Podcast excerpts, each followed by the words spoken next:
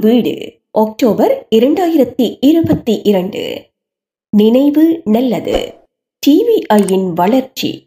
எழுதியவர் பி. விக்னேஸ்வரன். வாசிப்பவர் வானா வனிதா. இரண்டாயிரத்தி ஓராம் ஆண்டு செப்டம்பர் மாதம் ஏழாம் திகதி நாம் முறைப்படி டிவிஐ ஒளிபரப்பை ஆரம்பித்து நிகழ்ச்சிகளை தொடர்ந்து ஒளிபரப்புக்கு அனுப்பி கொண்டிருந்த போதிலும் டிவிஐ நிகழ்ச்சிகளை மக்களிடம் கொண்டு சேர்க்கும் ரஜஸ் கேபிள் நிறுவனத்தின் ஏதோ ஒரு பிரச்சனை காரணமாக முதல் நாள் ஒளிபரப்பு மக்களை சென்றடையவில்லை. அடுத்த நாளிலிருந்து ரஜஸ் கேபிள் டிவிஐ நிகழ்ச்சிகளை ஒளிபரப்ப தொடங்கியது. எனினும் டிவிஐயை பொறுத்தளவில் இரண்டாயிரத்தி ஓராம் ஆண்டு செப்டம்பர் மாதம் ஏழாம் திகதியே அதன் உத்தியோகபூர்வ ஆரம்ப நாளாகும். முதல் நாள் நிகழ்ச்சிகள் அப்போது கல்லூரியில் படித்துக்கொண்டு கர்நாடக இசைத்துறையில் இளம் கலைஞராக முன்னணியில் திகழ்ந்த சாயு பிருந்தாவின் கனடா தேசிய கீதம் தமிழ் தாய் வாழ்த்து. இவற்றோடு இலங்கையின் முன்னணி நாதஸ்வர வித்துவான்களில் ஒருவராக திகழ்ந்த பி. எஸ். ஆறுமுகம் பிள்ளை அவர்களின் மகனும் டொரண்டோவில் நாதஸ்வர கலைஞராக திகழ்பவருமான ஏ. முருகதாஸ் அவர்களின் நாதஸ்வர இசை சுவாமி ராம் அவர்களின் ஆசியூரை முதலியவற்றோடு ஆரம்பித்தது. நிகழ்ச்சிகள் முதலில் ஒளிப்பதிவு செய்யப்பட்டு பின்னர் ஒளிபரப்புக்கு அனுப்பப்பட்டன. வி. என். மதியழகன் சிறப்பாக ஆரம்பித்து முதல் நாள் நிகழ்ச்சிகளை நடத்தினார். ஒரு தொழில்முறை ஒளிபரப்பு நிலையத்திலிருந்து எவ்வாறு நிகழ்ச்சிகள் ஒளிபரப்பப்படுமோ அதேபோல் அன்றைய டிவிஐயின் ஆரம்ப ஒளிபரப்பு நடைபெற்றது. ஜூலை மாதம் டிவிஐயில் நிகழ்ச்சி தயாரிப்பு பணிகள் ஆரம்பிக்கப்பட்டதிலிருந்து அங்கு பணியாற்றுபவர்கள் எந்த வகையில் பயிற்றப்பட்டார்களோ அதற்கமைய அனைவரும் தத்தமது பணியை சிறிதளவும் தவறின்றி செய்தார்கள். டிவிஐ பணியாளர்களுக்கான பயிற்சி. ஜூலை மாதம் ஒன்று கூடி டிவிஐயில் பணிகளை ஆரம்பித்த நாம் செப்டம்பர் மாதம் ஏழாம் திகதி உத்தியோகபூர்வ ஒளிபரப்பை ஆரம்பித்தது வரையிலான அந்த இரண்டு மாதங்களில் டிவிஐயில் பணிபுரிய வந்த சகலரும் அனுப்பும் வாய்ந்து பணியாளர்கள் போல் செயலாற்ற முடிந்தமைக்கான காரணம் நாம் அந்த இரண்டு மாதங்களும் வாரந்தோறும் புதன்கிழமை மாலையில் நடத்திய பணியாளர்களுக்கான கூட்டங்களே. அனைத்தும் தொழில்முறை ஒளி ஒளிபரப்பு நிலையங்களிலும் இந்த வாராந்த கூட்டம் மிக முக்கிய பங்கை வகிக்கின்றது. ஒலி ஒளிபரப்பு ஊடக நிறுவனங்களில் புரோகிராம் ரிவ்யூ மீட்டிங் என்று ஆங்கிலத்தில் அழைக்கப்படும் இந்த கூட்டத்தை நிகழ்ச்சி நடைமுறை விமர்சன கூட்டம் என்று சொல்லலாம். ஒலி ஒளிபரப்பில் மட்டுமல்ல அனைத்து நிறுவனங்களுக்கும் இத்தகைய வாராந்த விமர்சன கூட்டம் அவசியமானது. இந்த கூட்டத்தில் ஒரு வாரம் முழுவதிலும் நடந்த நிறுவனம் சம்பந்தமான சகல விடயங்களும் அங்கு பணியாற்றுபவர்களால் விமர்சிக்கப்படும். அன்றாடம் புது புது சம்பவங்களுக்கு முகம் கொடுத்து அவற்றுக்கேற்ப நடைமுறைகளை மேற்கொள்ள வேண்டிய ஒளி ஒளிபரப்பு நிறுவனங்களில் இந்த கூட்டம் ஒரு முக்கிய நிகழ்வாக சகலரானும் கருதப்படுகின்றது. அந்த வாரத்தில் இடம்பெற்ற சாதக பாதகமான விடயங்கள் அங்கு கலந்துரையாடப்படுவதோடு பாதகமான விடயங்களுக்கான காரணம் என்ன அவற்றை எவ்வாறு நிவர்த்தி செய்யலாம்? இனிவரும் நாட்களில் செய்ய வேண்டியவை என்ன? அதற்கான திட்டங்கள் எவை என்பன போன்ற பல விடயங்கள் கலந்துரையாடப்பட்டு தக்க நடவடிக்கைகள் எடுக்கப்படும். இந்த கூட்டம் ஒளி ஒளிபரப்பு நிறுவனங்களில் பணிபுரிபவர்கள் மற்றும் இந்த நிறுவனங்களின் அன்றாட பணிகள் சம்பந்தமான எவ்வித குழப்பங்களும் இல்லாமல் திறமையாக செயற்பட உதவுகின்றது. இந்த கூட்டத்தை டிவிஐயில் நிகழ்ச்சி தயாரிப்பு மற்றும் ஒளிபரப்பு சம்பந்தமாக பணியாற்றும் அனைவருக்கும் கட்டாயமாக்கினேன். டிவிஐயில் நிகழ்ச்சி தயாரிப்பு ஒளிபரப்புடன் சம்பந்தப்பட்ட அனைவருமே அத்துறைக்கு முற்றிலும் புதியவர்கள் என்பதால் டிவிஐயின் கூட்டம் நிகழ்ச்சி தயாரிப்பு ஒளிபரப்பு முதலியவற்றோடு சம்பந்தப்பட்ட அனைவருக்கும் தொழில்நுட்ப விடயங்களையும் நிர்வாக விடயங்களையும் கற்பிக்கும் கூட்டமாகவும் அமைந்தது. தொலைக்காட்சி நிகழ்ச்சிகள் தயாரிக்கும் பொழுது அதில் பல தொழில்நுட்ப விடயங்கள் பின்பற்றப்படுகின்றன. அந்த தொழில்நுட்ப விடயங்களை நிகழ்ச்சி தயாரிப்பில் ஈடுபடும் அனைவரும் அறிந்திருக்க வேண்டும்.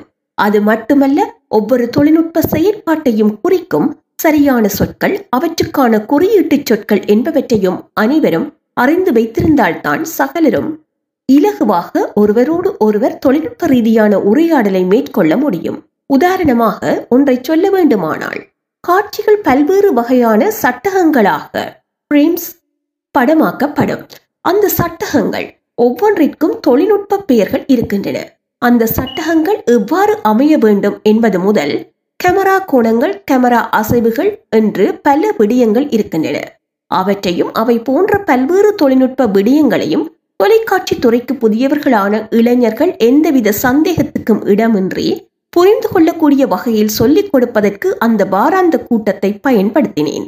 என்னிடமிருந்த தொலைக்காட்சி நிகழ்ச்சி தயாரிப்பு சம்பந்தமான நூல்களிலிருந்து மேற்கூறிய விடயங்களை விவரிக்கும் பக்கங்களை போட்டோ பிரதி செய்து கொண்டு வந்து அனைவருக்கும் கொடுத்து ஆய்வு பற்றி அந்த கூட்டத்தில் கலந்துரையாடுவோம். நிகழ்ச்சி தயாரிப்பு மட்டுமன்றி ஒளி ஒளிபரப்பு நிலையங்களில் கடைபிடிக்கப்படும் நிகழ்ச்சி நிர்வாக பணிகளை பற்றியும் கலந்துரையாடி அவற்றை நடைமுறைப்படுத்தும் நடவடிக்கைகளையும் மேற்கொண்டோம்.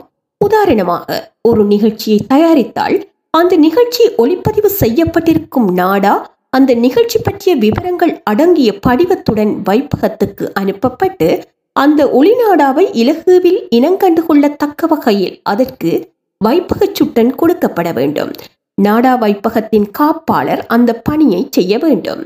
அந்த நிகழ்ச்சி ஒளிபரப்பப்படுவதற்காக அட்டவணைப்படுத்தப்பட்டுள்ள தினத்தில் நிகழ்ச்சி வழங்கல் உத்தியோகத்தர் வைப்பக காப்பாளரிடமிருந்து அந்த நாடாவை பெற்று பிரதான கட்டுப்பாட்டு கலையகத்திற்கு ஒளிபரப்புக்காக அனுப்ப வேண்டும். நாடாவுக்குள் வைக்கப்பட்டிருக்கும் நிகழ்ச்சி விவர பட்டியலை ஒளிபரப்பை மேற்கொள்ளும் பணியாளர் பார்வையிட்டு உறுதி செய்த பின்னர் அதை ஒளிபரப்புவார். நிகழ்ச்சி ஒளிபரப்பப்பட்டதும் அது எப்போது ஒளிபரப்பப்பட்டதென்ற விவரத்தை நாடா பெட்டியினுள்ளே இருக்கும் படிவத்தில் அந்த பணியாளர் பதிவு செய்வார். இதனால் எத்தனை தடவை அந்த நிகழ்ச்சி ஒளிபரப்பப்பட்டது எப்போது ஒளிபரப்பப்பட்டது என்பன போன்ற விவரங்கள் அந்த படிவத்தில் பதிவாகும். இது சாதாரண நடைமுறை. இந்த நடைமுறைக்கான காரணங்களை சரிவர புரிந்து கொண்டால் எம்மால் அத்தகைய விரிவான நிர்வாக கட்டமைப்பை ஏற்படுத்த இயலாவிட்டாலும் கூட ஒளிபரப்பு சீராக நடைபெறுவதற்கான நடைமுறைகளை நமது சக்திக்கேற்ற வகையில் செய்து கொள்ள முடியும். இந்த அடிப்படையில் விரிவான பயிற்சியை நான் சகலருக்கும் வழங்கினேன். இத்தகைய நடைமுறைகளை செயற்படுத்தும் பணியை தமிழ் பிரியன் சிறப்பாக மேற்கொண்டார். இவ்வாறான தயார்படுத்தலையும் பயிற்சியையும் நான் இத்துறைகளில் பெற்றிருந்த அனுபவம் காரணமாக குறுகிய காலத்தில் புதியவர்களுக்கு வழங்க முடிந்தது. முதலாவது நேரடி ஒளிபரப்பு. நாம் டிவிஐ ஒளிபரப்பை ஆரம்பித்து ஐந்தாவது நாளே இரண்டாயிரத்தி ஓராம் ஆண்டு செப்டம்பர் மாதம் பதினோராம் திகதி. உலகையே உலுக்கிய அந்த தாக்குதல் சம்பவம் அமெரிக்காவின் நியூயார்க் நகரில் நடந்தது. ஆம் செப்டம்பர் பதினொன்று அல்லது நைன் லெவன் என்று உலக சரித்திரத்தில் பதியப்பட்டுள்ள அந்த சம்பவம் அன்று உலகையே அதிர்ச்சிக்குள்ளாக்கியது. அந்நாளில் நியூயார்க் நகரின் அதி உயர் கட்டிடமான உலக வர்த்தக மையத்தின் வேர்ல்ட் ட்ரேட் சென்டர் இரண்டு கோபுரங்களையும் அமெரிக்காவின் நடவடிக்கைகளுக்கு எதிராக தீவிரவாதிகள் இரண்டு விமானங்களால் மோதி தகர்த்தார்கள். அதே நாளில் அமெரிக்காவின் பாதுகாப்பு திணைக்களத்தின் தலைமையகமாகிய பென்டகனிலும் விமானத்தின் மூலம் தாக்குதல் நடாத்தப்பட்டது. அதேவேளை தீவிரவாதிகளின் தாக்குதல் விமானம் ஒன்று வயல் வெளியொன்றில் வீழ்ந்து நொறுங்கியது. உலகம் எதிர்பார்க்காத அந்த பாரிய தாக்குதலில் மூவாயிரம் பேர் வரை கொல்லப்பட்டார்கள். உலக வர்த்தக மையத்தின் கோபுரங்கள் மீதான முதலாவது தாக்குதல். காலை எட்டு நாற்பத்தைந்துக்கும் பதினெட்டு நிமிடங்கள் கழித்து காலை ஒன்பது மூன்று அளவில் இரண்டாவது தாக்குதலும் இடம்பெற்றன. அது ஒரு செவ்வாய்க்கிழமை. வளமை போல் அலுவலகத்தில் எனது கணக்கியல் சம்பந்தமான பணியில் ஈடுபட்டிருந்த வேளை. காலை பத்து மணி அளவில் இந்த சம்பவம் பற்றி கேள்வியுற்ற நான் உடனடியாக டிவிஐ நிலையத்துடன் தொடர்பு கொண்டு ரமேஷ் ராஜதுரையிடம் அந்த செய்தியை எமது வளமையான மாலை செய்தி வரை காத்திருக்காது உடனடியாக ஒளிபரப்புவதற்கு நடவடிக்கைகளை மேற்கொள்ளுமாறு கூறிவிட்டு நான் எனது பணியிடத்தில் இருந்து புறப்பட்டு டிவிஐ கலிகத்திற்கு சென்றேன். நாம் செப்டம்பர் எட்டாம் திகதி முதல் டிவிஐயில் செய்திகளை ஒளிபரப்ப ஆரம்பித்திருந்தோம். நாம் அப்போது தயாரித்துக் கொண்டிருந்த ஏனைய நிகழ்ச்சிகளைப் போலவே முதலில் ஒளிப்பதிவு செய்துவிட்டே செய்திகளையும் ஒளிபரப்பினோம். அப்போது நேரடி ஒளிபரப்பு செய்வதற்கு டிவிஐ ஒளிபரப்பு நிலையம் இயங்கிய பிரதான நிறுவனத்திடமிருந்து தான் தொழில்நுட்ப உதவியை பெற வேண்டும். கிரீஸ் என்பவர் அவ்வாறான தொழில்நுட்ப உதவிகளை அப்போது வழங்கினார். அதற்கு பணம் வழங்க வேண்டும். அதற்கான ஒழுங்கை மோகன் நடராஜா மேற்கொண்டார். டிவிஐ நிலையத்திற்கு சென்ற நான் அப்போது டிவிஐ நிலையத்திற்கு மிக அருகே வெலஸ்லி பகுதியில் வசித்துக் கொண்டிருந்த கமலா தம்பிராஜாவை நிலையத்திற்கு வரவழைத்து அவரை கொண்டு அந்த செய்தியை எழுதுவித்து மதியம் ஒரு மணியளவில் அச்செய்தியை நேரடியாக டிவிஐ தொலைக்காட்சியின் முக்கிய செய்தியாக ஒளிபரப்பினோம். கமலா தம்பிராஜாவே அதை வாசித்தார். ரமேஷ் ராஜதுரை கனடாவின் பிரதான தொலைக்காட்சி சேவைகளில் ஒளிபரப்பப்பட்ட தாக்குதல் சம்பந்தமான காணொளிகளுடன் அந்த செய்தியை நேரடியாக தயாரித்தார். ஒரு முழுமையான செய்தி அறிக்கையை நேரடியாக தயாரிப்பது ஒளிபரப்பிலே மிக முக்கியமானதும் கடினமானதுமான பணி. அப்போது அதற்கு டிவிஐ தயாராக இருக்கவில்லை. ஆனால் நாம் நேரடியாக அந்த தாக்குதல் சம்பவம் பற்றிய ஒரே ஒரு செய்தியை மட்டுமே ஒளிபரப்பியதால் அதை உடனடியாக செய்யக்கூடியதாக இருந்தது. தொடர்ந்து அன்றைய எமது பிரதான செய்தியில் தாக்குதல் பற்றிய விரிவான செய்திகள் ஒளிபரப்பப்பட்டன. அத்தோடு ஒரு விசேட கலந்துரையாடல் நிகழ்ச்சியையும் தயாரித்து ஒளிபரப்பினோம். திருமதி சித்ரா ஃபீலிக்ஸ் தொகுத்து வழங்கிய அந்த நிகழ்ச்சியில் கரி ஆனந்த சங்கரி கலையகத்துக்கு வந்தும். அப்போது நியூயார்க்கில் வசித்துக் கொண்டிருந்த சில தமிழ் இளைஞர்கள் தொலைபேசி மூலமும் பங்கு பெற்றினார்கள். இந்த நிகழ்ச்சி ஒளிப்பதிவு செய்யப்பட்டு உடனுக்குடன் ஒளிபரப்பப்பட்டது. திருமதி சித்ரா ஃபீலிக்ஸ் கனடாவில் தயாரிக்கப்பட்ட திரைப்படம் நாடகங்கள் முதலியவற்றில் நடித்த அனுபவத்துடன் டிடிஆர் வானொலியில் அறிவிப்பாளராகவும் அவ்வப்போது பணியாற்றி ஓரளவு அனுபவத்தை கொண்டிருந்தார். தொலைக்காட்சியில் அப்படியான ஒரு முக்கியமான நிகழ்ச்சியை தொகுத்து வழங்கியமை அவருக்கு முதல் அனுபவம். டிவிஐ செய்திகள். கனடா வாழ் தமிழ் மக்கள் ஆர்வம் காட்டும் செய்திகளை அவர்களுக்கு சிறந்த முறையில் தயாரித்து வழங்க வேண்டும் என்பதே டிவிஐ ஆரம்பிக்கப்பட்டதன் முக்கிய நோக்கம். டிவிஐயின் முக்கிய பணி தொழில்முறை தரத்தில் செய்திகள் தயாரிப்பது அதை உங்கள் அனுபவத்தை கொண்டு நிறைவேற்ற வேண்டும் என்று முதலில் மோகனும் பின்னர் பிரபாகரனும் என்னிடம் கேட்டிருந்தனர். தொழில்முறை தரம் என்னும் சொல் இங்கே கவனிக்கப்பட வேண்டியது. ஊடகங்களினால் வழங்கப்படுகின்ற செய்திகளின் தொழில்முறை தரம் என்பது செய்திகளின் நம்பகத்தன்மையை குறிக்கின்றது. செய்திகள் அந்த நம்பகத்தன்மையை பெறுவதற்கு அவை பக்கச்சார்பற்றவையாக இருக்க வேண்டும். இலங்கையிலிருந்து பலதரப்பட்ட மக்கள் கனடாவில் குடியேறி இருக்கிறார்கள். அதில் இலங்கையின் உள்நாட்டு யுத்தத்தால் நேரடியாக பாதிக்கப்பட்டு வந்தவர்கள் இலங்கையின் அரசியல் போக்கை அவதானித்து அதனால் வெறுப்படைந்து இனிமேல் தாமோ தமது சந்ததியினரோ வாழ்வதற்கு இலங்கை ஏற்ற நாடில்லை என்று விரக்தியடைந்து வந்தவர்கள் வாழ்வின் சுபீட்சம் தேடி வந்தவர்கள் இயக்க மோதல்கள் காரணமாக தமது போராட்டத்தை கைவிட்டு வந்தவர்கள் என்று பலதரப்பட்ட மக்கள் அடங்கியிருக்கிறார்கள். இத்தகைய மக்கள் கூட்டத்தில் பெரும்பான்மையானவர்களின் நம்பிக்கையை பெறுவது சாத்தியமானாலும் அதற்கு நீண்ட காலம் எடுக்கும் என்பது எந்த ஊடகத்துக்கும் உள்ள பொதுவான நிலை. புலம்பெயர் நாடுகளில் பத்திரிகை வானொலி மற்றும் ஊடகத்துறையை கையில் எடுத்துக்கொண்ட பலர் இலங்கை நிரவலத்தால் பாதிக்கப்பட்ட வெறுப்படைந்த மக்களின் உணர்வுகளை தற்காலிகமாக திருப்திப்படுத்தும் விதத்திலேயே தமது ஊடகப் பணியை ஆற்றிக் கொண்டிருந்தார்கள். அதை சில ஊடகவியலாளர்கள் உண்மையிலேயே உணர்வுபூர்வமாக செய்தார்கள். சில ஊடகவியலாளர்கள் இங்கே வாழும் பெரும்பான்மை தமிழ் மக்களின் ஆதரவை பெற வேண்டும். அதனால் தாம் லாபமடைய வேண்டும் என்ற தந்திரத்தோடு ஊடகத்துறையை கையாண்டார்கள். எந்த சமூகத்திலும் எத்தகைய நிலைகளையும் தமக்கு சாதகமாக கையாளும் தந்திரக்காரர்கள் இருப்பது தவிர்க்க முடியாதது. டிவிஐயில் பணிபுரிவதற்கு இணைந்திருந்த இளைஞர்களும் பெரும்பாலும் புலம்பிய தமிழ் ஊடகச் சூழலுக்கு பழக்கப்பட்டவர்கள்.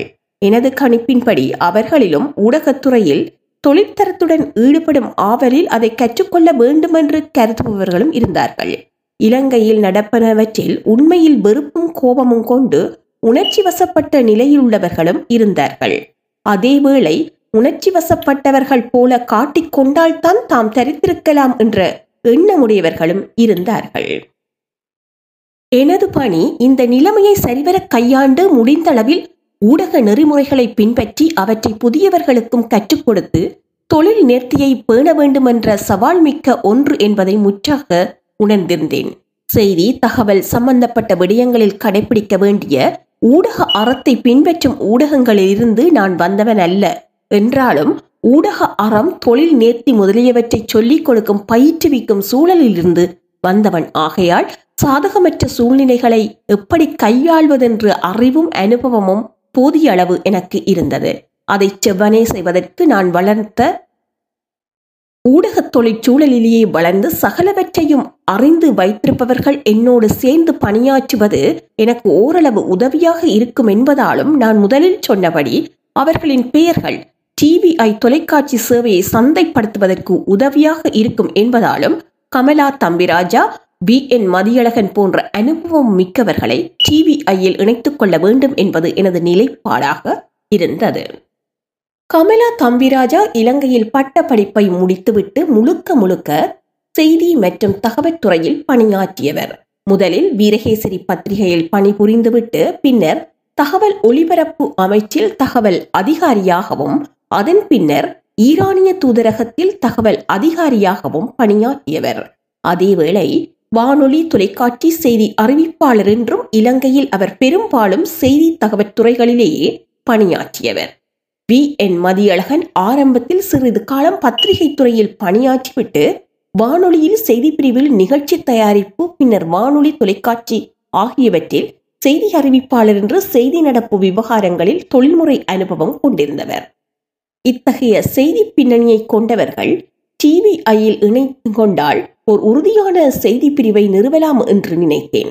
எனது முழு நோக்கமும் ஒரு தொழிற்தரமிக்க உறுதியான செய்தி பிரிவை நிறுவுவது என்பதாகவே இருந்தது. ஊடகத்துறையில் பலரும் நடந்து கொள்வது போல் என்னுடன் சமமாக பணியாற்றியவர்கள் என்னை போன்றே தமிழ் மக்களால் அறியப்பட்டவர்களை என்னுடன் பணிக்கு சேர்த்து கொள்ளாமல் நான் மட்டுமே தனிக்காட்டு ராஜாவாக இருந்திருக்கலாம். சென்ற அத்தியாயத்தில் நான் விவரித்த சம்பவங்கள் நிகழ்ந்தமைக்கேற்ப அவர்கள் இருவரையும் விலக்கி வைப்பது எனக்கு சுலபமான விடயமாக இருந்திருக்கும். ஆனால் எனது முழு நோக்கமும் தொழில்முறை தரத்துடன் ஒரு தொலைக்காட்சி சேவையை நடத்துவதாகவே இருந்தது. அதுவே நான் செய்யக்கூடிய சாதனையாகவும் சேவையாகவும் இருக்கும் என்று முழுமையாக நம்பினேன். இவற்றையெல்லாம் நான் விரிவாக சொல்லி புரிய வைக்க வேண்டியதில்லை என்றாலும் தற்காலத்தில் எதையும் கூர்ந்து கவனித்து உண்மைகளை புரிந்து கொள்வதற்கான பொறுமையும் அவகாசமும் ஒருவருக்கும் இருப்பதில்லை என்பதால் இவற்றை இங்கே எழுதி புரிய வைக்க முனைகின்றேன். எப்போதுமே திறமையானவர்கள் மத்தியில் இருப்பதே எமது திறமையை வளர்த்துக் கொள்வதற்கான சரியான வழி. திறமைசாலிகளை கண்டு அஞ்சுவதோ பொறாமை கொள்வதோ மேலும் ஒரு வழி சென்று திறமையுடையவர்களை எப்படியும் ஒதுக்கிவிட வேண்டும் என்று தகாத செயல்களை செய்வதோ நம்மை நாமே தரம் தாழ்த்திக் கொள்ளும் செயல். அத்தகைய செயல்களை செய்து பெறும் எத்தகைய நன்மைகளும் ஒருவருக்கும் உண்மையான மகிழ்ச்சியை தராது. நடக்க இயலாதவர்களுடன் ஓடி வெற்றி பெறுவதை விட போட்டி போட்டு நன்கு ஓடக்கூடியவர்களுடன் ஓடி வெற்றி பெறுவதே உண்மையான வெற்றி. அத்தகைய வெற்றிகள் தரும் மகிழ்ச்சியும் மன நிறைவையும் நான் எனது கல்லூரி நாட்களில் தடகள விளையாட்டு வீரனாக இருந்த காலத்தில் இருந்தே அனுபவித்து வந்திருக்கின்றேன். அதையே எனது ஊடகத் தொழில் வாழ்க்கையிலும் பின்பற்றினேன். டிவிஐயின் செய்தி பிரிவு டிவிஐயின் செய்தி பிரிவு மிகுந்த தொழிற்தரத்துடன் இயங்கியது. ஆரம்பத்தில் மதியழகனும் கமலா தம்பிராஜாவும் செய்தி ஆசிரியர்களாக டிவிஐயின் செய்தி அறிக்கையை தயாரித்தார்கள்.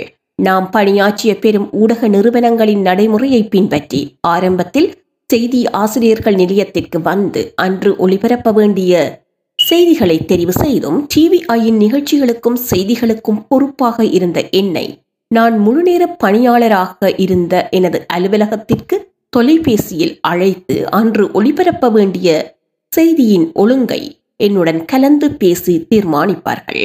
மாலையில் செய்தி அறிக்கையை தயார் செய்து முடித்ததும் தொலைபேசியில் தொடர்பு கொண்டு விவரமாக அன்றைய செய்திகளை படித்து காட்டுவார்கள். அதன் பின்னரே செய்திகள் ஒளிப்பதிவு செய்யப்படும். காலப்போக்கில் எனது அலுவலகத்தில் இருந்து தொலைபேசி உபயோகிப்பதை குறைப்பதற்காக செய்தி ஒழுங்கை அவர்களே முடிவு செய்து செய்தி அறிக்கை தயார் செய்து முடித்து இறுதி வடிவை எனக்கு வாசித்து காட்டுவார்கள். எமது செய்திகளின் தரத்தை அதிகரிப்பதற்காக சாதாரணமாக புலம்பெயர் தமிழ் ஊடகங்கள் எவையுமே அப்போது செய்ய நினைத்திருக்காது. அவற்றுக்கு பொருளாதார ரீதியில் சாத்தியமாக இருக்க முடியாத வகையிலான நடவடிக்கைகளை டிவிஐ மேற்கொண்டது. உலகச் செய்திகளை நாம் நேரடியாக டாய்டர் என்னும் உலக புகழ்பெற்ற செய்திச் சேவை நிறுவனத்திடமிருந்து அன்றாடம் நேரடியாகவே பெறத் தொடங்கினோம். இதற்கு பெருந்தொகை பணம் செலவிடப்பட்டது. செய்திகளை வாசிப்பதற்கு அவை பிழைகள் ஏதுமற்ற அச்சு பிரதிகளாக இருக்க வேண்டும். அப்போதுதான் செய்திகளை வாசிப்பதற்குரிய முறையில் தங்கு தடையற்று வாசிக்க முடியும். நான் கனடாவுக்கு வந்த பின்னர் சில வானொலி சேவைகளில் செய்திகளை வாசித்திருக்கின்றேன். அச்சேவைகளில் செய்திகளை உடனடியாக அச்சில் பதிக்கும் வசதி இருக்கவில்லை. தொழில்முறை அனுபவமற்ற செய்தி தொகுப்பாளர்கள் கையினால் எழுதி தரும் செய்திகளை வாசிப்பதற்கு மிகவும் சிரமப்பட்டேன்.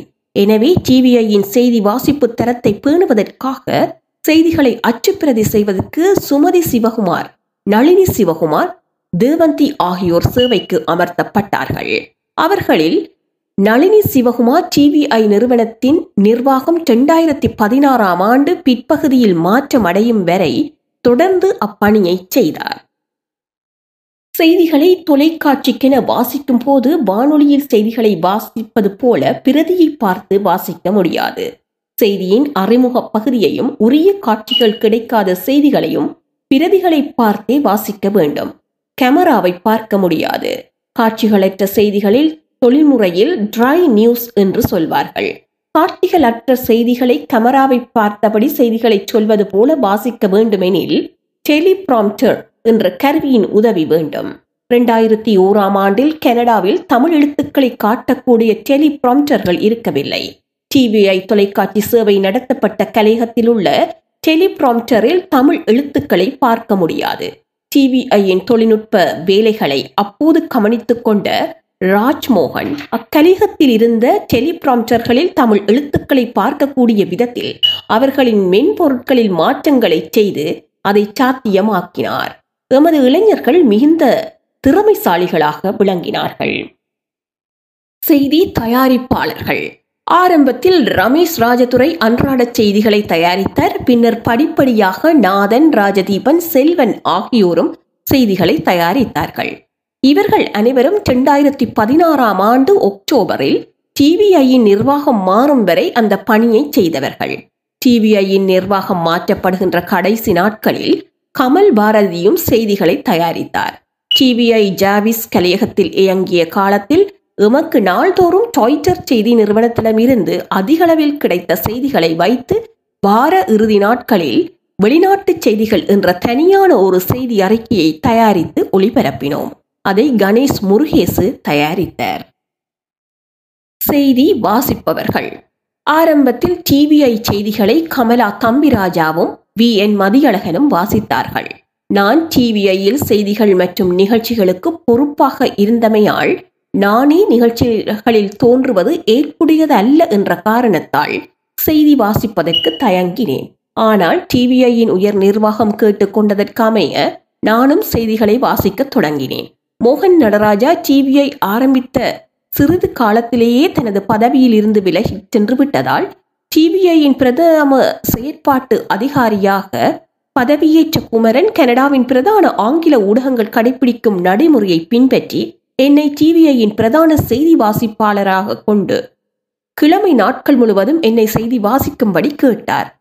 நான் எமக்கு அது சாத்தியமில்லை என்று தெரிவித்து எமது பிரதேச நாடுகளில் கடைபிடிக்கப்படும் பலர் செய்தி வாசிக்கும் முறையை கடைபிடித்தேன் ஜார்விஸ் கலையகத்தில் புதிதாக செய்தி வாசிக்க தெரிவானவர் கே. வாசுகி. இவர் தொலைக்காட்சியில் செய்தி வாசிப்பவர்களுக்கான தோற்ற பொழிவை கொண்டிருந்தார். தொலைக்காட்சியில் செய்தி வாசிப்பதற்கு தோற்றத்தில் முதிர்ச்சி இருக்க வேண்டும் என்று எதிர்பார்க்கப்படுகின்றது. இங்கே முதிர்ச்சி என்பது வயதின் காரணமாக தோற்றத்தில் ஏற்படும் முதிர்ச்சி அல்ல. அறிவு உடையணியும் பாங்கு அலங்காரம் செய்வதில் உள்ள அடக்கம் போன்றவற்றால் முகத்தில் பிரதிபலிக்கும் முதிர்ச்சியையே இங்கு குறிப்பிடுகின்றேன். அத்தகையவர்கள் செய்திகளை வாசிக்கும் போதுதான் அவை நம்பகத்தன்மை கொண்டவை என்ற அபிப்பிராயத்தை மக்களிடையே ஏற்படுத்தும் என்பது தொலைக்காட்சி துறையில் நிலவும் ஒரு கருத்து. இத்தகைய கருத்துகள் நீண்ட கால அனுபவத்தால் உணரப்பட்டு பின்பற்றப்படுபவை. அவை பெரும்பாலும் சரியானவையாகவே இருக்கும். நான் மேற்சொன்ன தகமைகள் வாசுகியிடம் இருந்தன. ஆரம்பத்தில் தொலைக்காட்சியில் சரியானபடி செய்திகளை வாசிப்பதற்கு சிறிது சிரமப்பட்ட அவர் காலப்போக்கில் நேயர்கள் கவனிக்கும் செய்தி வாசிப்பாளராக வரவேற்பை பெற்றார்.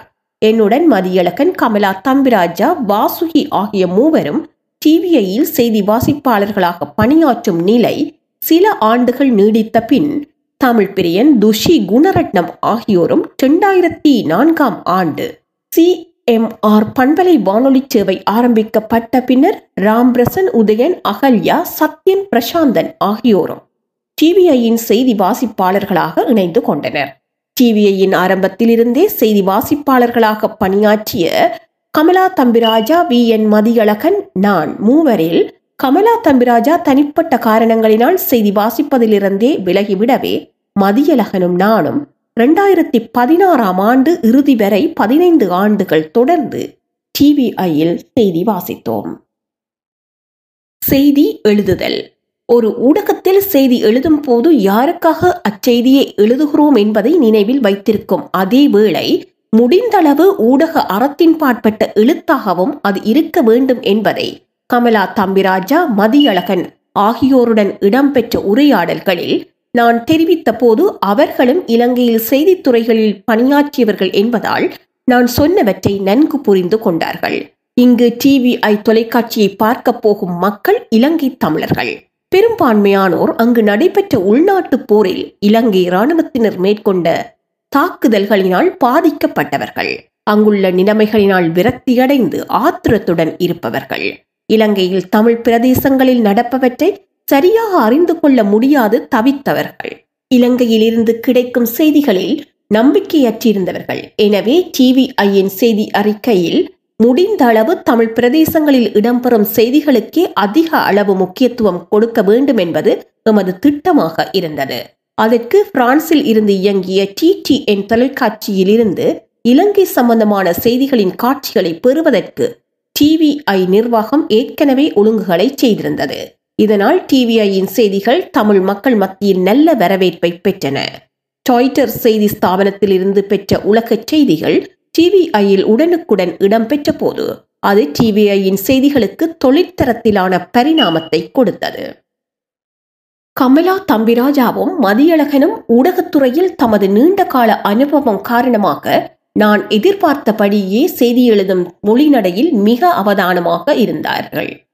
அந்த காலகட்டத்தில் இயல்பாகவே இலங்கையில் இடம்பெறும் சம்பவங்களால் உணர்ச்சி கொந்தளிப்பில் இருக்கும் மக்களை மேலும் உணர்ச்சி வசப்படுத்தும் விதமாகவோ தமிழ் மக்களின் ஆத்திரம் விரக்தி ஆற்றாமை முதலிய உணர்வுகளை திருப்திப்படுத்தும் விதத்திலோ எழுதாமல் நடந்தவற்றை செய்தி எழுதுவதற்குரிய உத்தியோகபூர்வ நடைமுறையில் எந்தவிதமான உணர்ச்சி வெளிப்பாடுகளுக்கும் இடம் கொடுக்காது கமலா தம்பிராஜாவும் மதியழகனும் எழுதினார்கள்.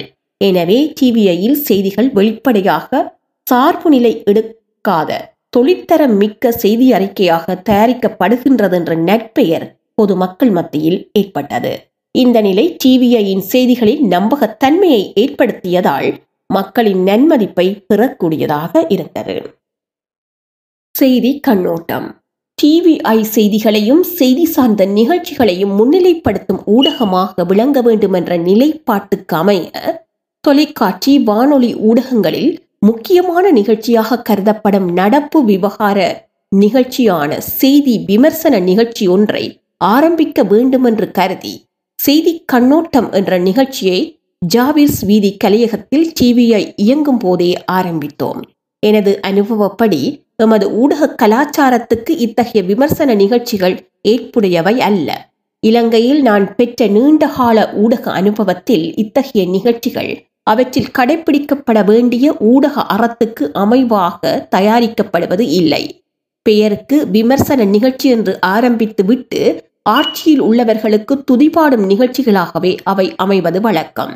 இதிலே கவனிக்கப்பட வேண்டியது என்னவென்றால் இவ்வாறு துதிபாடும் நிகழ்ச்சிகளைத்தான் செய்ய வேண்டுமென்று யாருமே வெளிப்படையாக கட்டளையிடுவது இல்லை ஆனால் தன்னியல்பாகவே அப்படித்தான் அந்நிகழ்ச்சி தயாரிக்கப்படும்.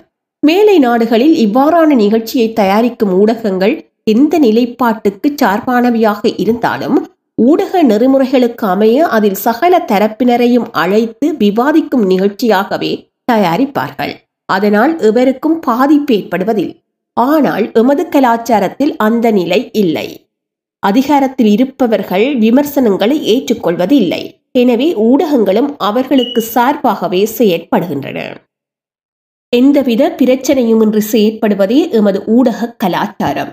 இத்தகைய பின்னணியும் கலாச்சாரமும் கொண்ட நாம் உண்மையான விமர்சன நிகழ்ச்சி செய்ய முடியாது என்று எனது அனுபவம் காரணமாக திட்டவட்டமாக தெரிந்திருந்தோம்.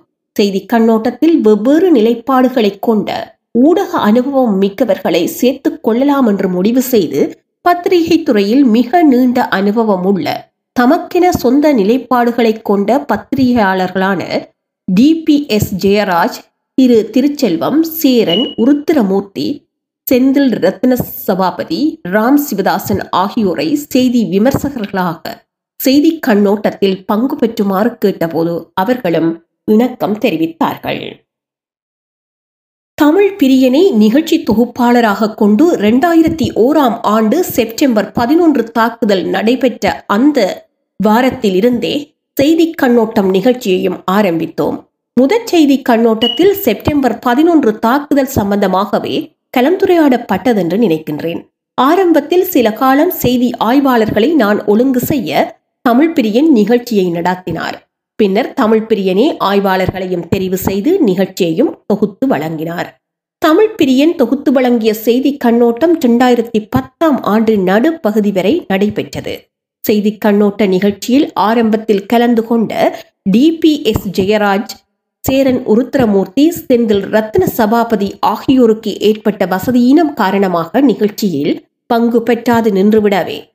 திரு திருச்செல்வம் ராம் சிவதாசன் நேரு குணரத்தினம் ராம் செல்வராஜன் மாறன் செல்லையா ராஜரத்தினம் நக்கீரன் தங்கவேலு பொன் குகதாசன் குமார் குமாரகுலசிங்கம் மேர்லின் இமானுவல் பிற்காலத்தில் பொன் பாலராஜன் முல்லைமதி ரதன் ஆகியோரும் ஆய்வாளர்களாக நிகழ்ச்சிகளில் பங்கு பற்றினார்கள். அவ்வப்போது விசேடமாக அழைக்கப்படும் ஆய்வாளர்களும் கலந்து கொண்டார்கள்.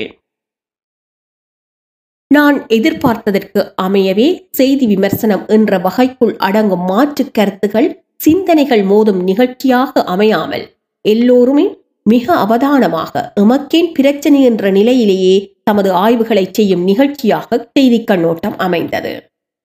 நிகழ்ச்சியில் கலந்து கொள்பவர்கள் அநேகமாக ஒரே பார்வையுடையவர்களாக ஒரே விடயத்தையே பேசினார்கள். ஒருவர் ஒன்றை சொன்னால் மற்றியவரும் அதை ஆமோதித்து அவர் சொன்ன மாதிரி என்று ஆரம்பித்து அவர் சொன்னதை மேலும் விளக்கமாக சொல்வதாகவே பெரும்பாலான ஆய்வுகள் அமைந்தன. ஆனால் இதே ஆய்வாளர்கள் பிற நாட்டு அரசியல் விவகாரங்களை அலசும் போது மிக அறிவுபூர்வமாகவும் தர்க்க ரீதியாகவும் அவர்களுக்கு இருக்கும் ஆழ்ந்த அறிவு புலப்படும் வகையிலும் பேசுவதை காண முடிந்தது. இதில் கவனிக்கப்பட வேண்டியது என்னவெனில் இலங்கையைப் போலவே இங்கும் எமது அரசியல் போராட்டம் பற்றிய விமர்சனங்களை இப்படித்தான் செய்ய வேண்டும் என்று யாருமே அவர்களுக்கு அறிவுறுத்தவில்லை. எமது பண்புக்கேற்ற தாமாகவே அது நடைபெற்றது. சொர்ணலிங்கம் அவர்கள் ஏன் எமது அரசியல் விமர்சன நிகழ்ச்சி மிகவும் சோர்வாக இருக்கிறது? விவாதம் இடம்பெறுவது இல்லையே? என்று அவ்வப்போது என்னை கேட்டிருக்கிறார். ஒளிவாங்கியை கண்டதும் எம்மக்கள் உசாராகி ஒதுங்கி போய்விடுவார்கள். சிறிது துணிவுள்ளவர்கள் கேள்வி கேட்பவர்கள் இன்னாரென்று தெரிந்து அவர்களுக்கு ஏற்றவாறு பேசிவிட்டு செல்வார்கள். இதுவே நான் அனுபவத்தில் கண்ட எமது கலாச்சாரம் என்று அவருக்கு விளக்கம் அளித்திருக்கின்றேன். இந்த நிலைக்கு ரெண்டு பிரதான காரணங்கள் இருக்கின்றன. மேலை நாட்டு விவாத நிகழ்ச்சிகளில் பங்கு கொள்பவர்கள் போல் பத்திரிகைகளுக்கு எழுதுவதையோ தொலைக்காட்சி வானொலி நிகழ்ச்சிகளில் செய்தி விமர்சகர்களாக கலந்து கொள்வதையோ தொழிலாக கொண்டவர்கள் அல்லர் எமது ஆய்வாளர்கள். மேலை நாடுகளில் இவை பெரும் வருமானம் ஈட்டும் பணிகள். அவர்களது வாத திறமைக்கேற்ப அவர்களுக்கு சந்தர்ப்பங்கள் வழங்கப்படுகின்றன. அதனால் அவர்கள் அதிக அளவில் வருமானத்தை பெறுகிறார்கள். அவர்கள் தமது கருத்துக்களை தெரிவிப்பதற்காகவே எவ்வித பிரச்சனைகளுக்கும் உள்ளாவதும் இல்லை எமது நிகழ்ச்சியில் பங்கு பெற்றுபவர்கள் அதை தொழில்முறை நிகழ்ச்சிகளில் பங்கு பெற்றவர்கள் அல்ல. ஒரு சேவையாகவோ தமது நேரத்தை செலவிட்டு வானொலி தொலைக்காட்சி நிகழ்ச்சிகளில் பங்கு பெற்றுகிறார்கள். தமது உண்மையான அபிப்பிராயங்களை வெளியிட்டு பிரச்சனைகளுக்கு முகம் கொடுக்க அவர்கள் விரும்புவதில்லை. அதேபோல் நாம் நடத்தும் ஊடகங்களும் பணபலம் மிக்கவை அல்ல. அவற்றை நடத்துவதற்கு மக்களின் ஆதரவும் வியாபார நிறுவனங்களின் அனுசரணையும் தேவைப்படுகிறது.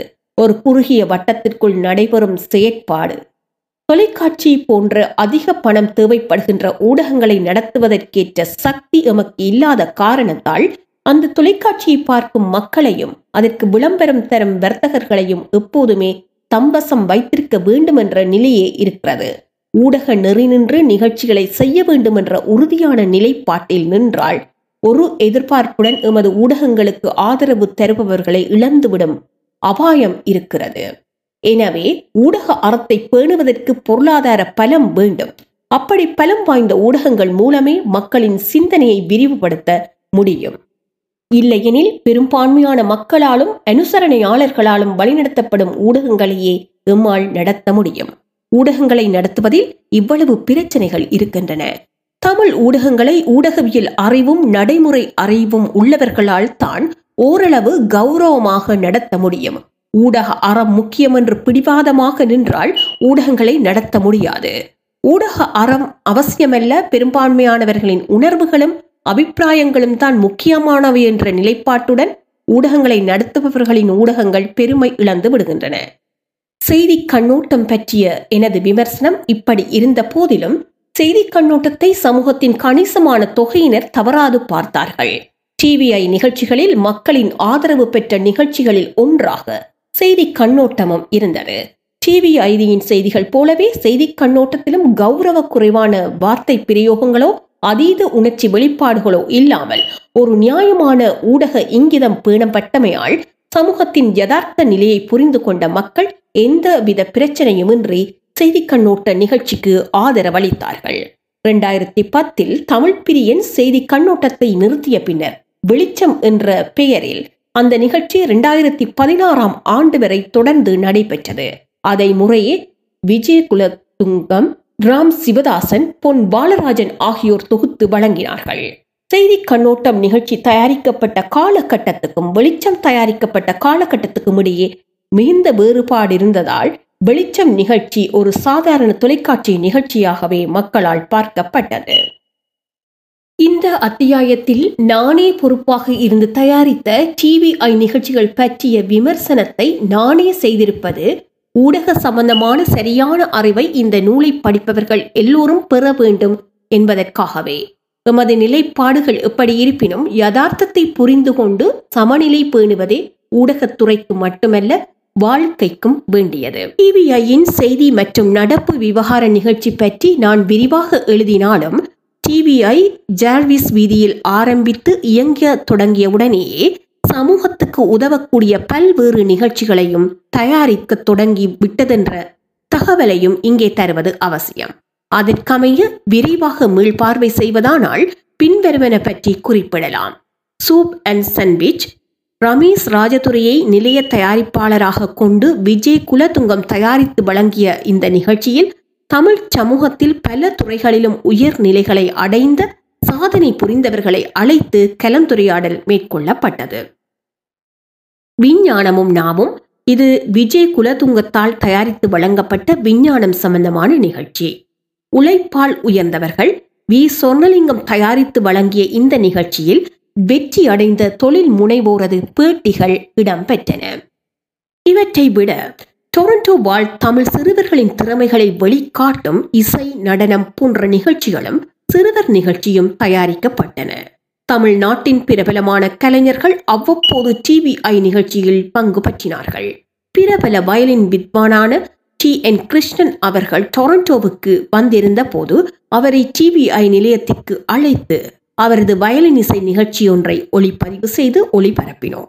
சொர்ணலிங்கம் அவர்கள் ஏற்பாடு செய்த அந்த நிகழ்ச்சிக்கு அவரே கிருஷ்ணன் அவர்களுக்கான சன்மானத்தை என்னிடம் தந்து என்னை கொண்டு வழங்குவித்தார் தென்னிந்திய திரைப்பட நடிகை ரேவதி அவர்கள் டொரண்டோவுக்கு வந்திருந்த போது டிவிஐ நிலையத்திற்கு வந்து பேட்டி தந்தார். அந்த நேர்காணலை தமிழ் பிரியன் செய்தார். இவை போன்ற பல நிகழ்ச்சிகள் மிக மும்முரமாக ஜார்விஸ் டிவிஐ கலையகத்தில் தயாரிக்கப்பட்டன. டிவிஐ ஆரம்பிக்கப்பட்டது முதல் பல இளைஞர்கள் அதில் இணைந்து கொண்டார்கள். அவர்களில் படப்பிடிப்பாளராக இணைந்த வரன் குறிப்பிட்டு சொல்லப்படத்தக்கவர். பாலேந்திரனால் அழைத்து வரப்பட்ட வரன் பின்னாட்களில் டிவிஐயில் இசை நிகழ்ச்சி ஒன்றை தயாரித்தார். அது பற்றி பின்னர் விவரிப்பேன். டிவிஐயின் ஜார்விஸ் கலையகத்தில் இணைந்த மிக முக்கியமானவர்களில் ஒருவராக குறிப்பிடத்தக்கவர் ஆதவன் ராஜரத்தினம். தொலைக்காட்சி திரைப்பட துறைகளில் கிராஃபிக் அண்ட் அனிமேஷன் கலை மிக முக்கியமானது. இக்கலையை பயன்படுத்துவதற்கு மிகுந்தளவு பணம் செலவிடப்பட வேண்டும். வளர்ந்த நாடுகளிலேயே மிகுந்த சவால் நிறைந்த மிகச்சிறந்த படைப்பாற்றல் கொன்றவர்கள் மட்டுமே ஈடுபடக்கூடிய துறை. இத்துறையில் எமது தமிழ் சமூகத்தைச் சேர்ந்த ஒரு இளைஞர் ஈடுபடுவது மிகவும் அரிதான செயல். அக்கலையை விரும்பி கற்ற ஆதவன் ராஜரத்தினம் டிவிஐயில் இணைந்து கொண்டார். இப்படி பல திறமையாளர்களை இணைத்துக்கொண்டு டிவியை சரியான பாதையில் வளரத் தொடங்கியது.